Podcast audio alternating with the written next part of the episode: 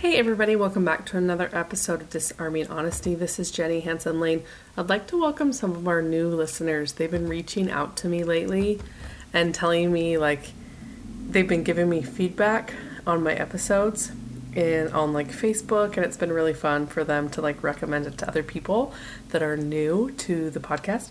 Today we're going to talk about money secrets. Okay? Redefining our relationship with money. So let's cue the theme song. Let's go. You're listening to the Disarming Honesty podcast with Jenny Hansen Lane. I spent the last decade or so studying emotional intelligence and the connection that it has to the entrepreneurial world. Join us on this journey as we use every day as our teacher, as we pursue our highest vision of ourselves.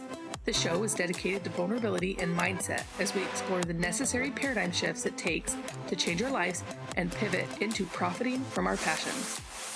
No more playing small with our dreams. Let's go. Okay, so I was able to give a presentation about money blocks, and I just wanted to share some insight with you guys about our relationship with money. And there's a quote by Ayn Rand uh, that says, Money is only a tool, it will take you wherever you wish, but it will not replace you as the driver. And I really love I really love that because a lot of times we can forget that money doesn't change us, it just magnifies who we already are. If we love to spend money, that just means that we'll spend the money that we have. If we love to save money and we acquire more money, we will save it. So it's just a tool, it's a renewable resource for us. And I always like to think of money like water, like a river. It's flowing, it's fast, it's available, it's always moving, it's always circulating in the marketplace. Okay? But there's a lot of fixed mindset that we have about money. And the first one is this I don't need money, I just want to help people. Have you ever said that? Like, oh, I'm not, I don't do it for the money. Or I, just, I don't need money, I just want to help people. Well, I want to tell you something. How many more people can you help with money? It is the unlimited resource, right? Like, time is more valuable in terms of like only having so much of it. And money is second to that. Like, money comes and goes, it's the resource to help other people and to help ourselves.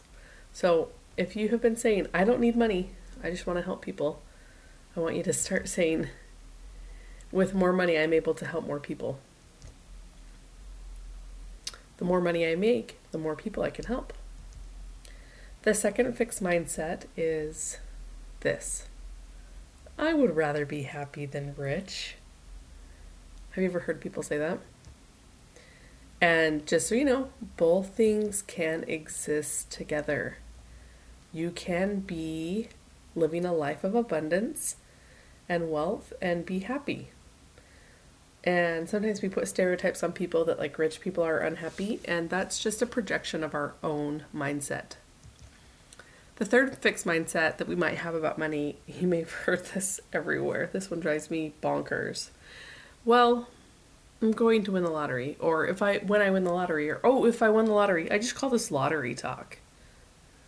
And the mathematical equation for anyone to win the lottery is so, so ridiculously small in comparison to creating your own wealth. So there are more people that become millionaires every day than people who win the lottery. Do we understand that? That you have more abundance and creation content, like ability to be prosperous inside of you than waiting around for the lottery. It's so important to remember you have more likelihood to create your own abundance than beat the odds of the lottery. So it's important to avoid the scarcity mindset. Scarcity mindset says, oh, if I just win the lottery, instead of working hard for what we want and what we desire. Okay, the fourth one, the fourth fixed mindset about money is, I don't deserve to be, excuse me, I don't deserve to be wealthy. I think a lot of times we don't try or we feel like we wouldn't be able to handle it. And it's so important to, to know that you're entitled to have everything you dream of, and you're entitled to dream, and you're entitled to wish, and you're entitled to work work hard towards your things and being being entitled for abundance. I think that our creator wants that because once we're able to do that and we live on higher ground, we're able to impact other people's lives. So, some of the call to actions that we can do about money is talk about it differently. We can have affirmations that say, I receive money with abundance. I love money. I love being able to help people with money. Number two is like being being honest about that money is everywhere. Like it is like a river. And, you know, I'm not above the honest Abe when I say that. Like you see a penny on the ground, Abraham Lincoln's on it. Like I'm not above him. I'll pick it up and I'll nurture it.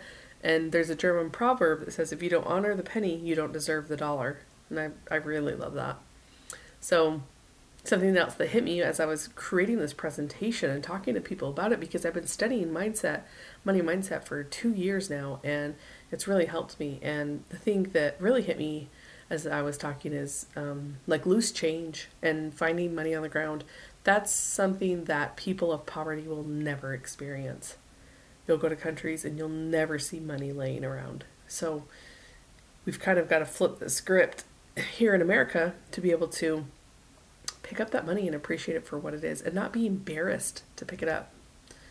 One of the the third call to action is like honor and treat your money like the energy that it is. Like treat it different and do things with it that are impactful and understand that money is attracted to gratitude and appreciation. So don't crumble your money up, treat it differently. And just remember like money is a river. Quench your thirst with it. That it's there to serve you and it's there to help you have unlimited resources to bless other people's lives. So I hope this little list of fixed mindset and how to turn it to growth mindset is helpful and I hope that we all can just redefine our relationship with money. All right, you guys, love you. Peace out.